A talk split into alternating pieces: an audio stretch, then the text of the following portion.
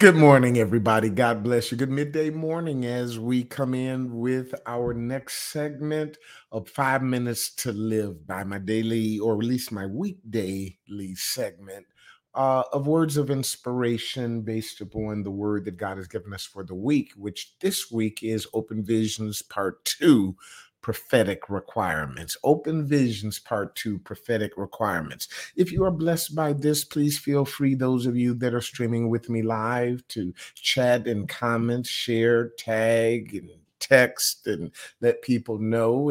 And those of you that are listening on our rebroadcast, on our podcast, we thank you for that. And if you would like to follow us, just go to any of your major podcast platforms and look for 5 Minutes to Live By with Pastor Will. 5 Minutes to Live By with Pastor Will. So let's just jump right into this word. It's a profound word. It's the second part of our new series on open visions, open doors, and open windows. And we're still on visions right now. Open Visions 2, prophetic requirements.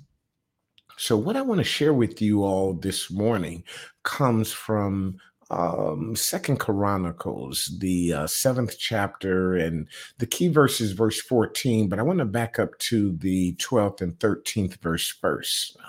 The 12th verse says, "And the Lord appeared to Solomon by night and said unto him, I have heard thy prayer and have chosen this place to myself for a house of sacrifice." We've heard of a house of prayer. This is the Lord's house, into his gates with thanksgiving, his courts with praise. But I want you to key in on this, that being, having a open vision with God requires a special place, a house of prayer. And that can be a physical place. We enter into his gates with thanksgiving, is scored through praise. The church, we go to church on a weekly basis, if you will. But we've also learned that the place can be in your heart. It could be a virtual place that we meet together. And right now, for example, we're on Facebook, YouTube, or on a podcast platform. But it is nevertheless a place that we meet God. And so part of the open vision is being in the right place. The next verse says, "If I shut up heaven and there be no rain, or if I command the locusts to devour the land, or if I send pestilence among my people." And when I ministered to this, I substituted the word "if" with "when," because these are not maybes. These things will happen. They have happened. And as a matter of fact, we're living in such conditions now. When I shut up heaven and there be no rain, and when I command the locusts to devour the land, and when I send pestilence among my people, we are living in perilous times and dangerous times. We're living in times of pestilence. We are seeing 1,000 fall at our side and 10,000 at our right hand. We've seen things we've never seen before. We've lost loved ones to this. We've lost my father a year or so ago, and many of you have loved ones. And these are the seasons and the times. And I told somebody who was feeling frustrated, "I've lost so many people," and I said, and I wasn't being facetious, but I was saying, well, that's what happens when you continue to live. We lose people. Ah, thank you. But you know what? But one thing I wanted them to understand is that sometimes you get into a season where you're losing, but you also get into a season where you're gaining. The enemy wants us to focus on the loss without remembering the gain. Ecclesiastes talks about a time and a place for everything under the sun. There's 28 seasons in that 3rd chapter of Ecclesiastes. And we dance and shout over 14 of them because they're good. But there's another 14 that ain't so good. And sometimes you start getting them back to back, a time to get, a time to lose, a time to be born, a time to die, a time to rejoice, a time to refrain from rejoicing, or a time to be in sorrow.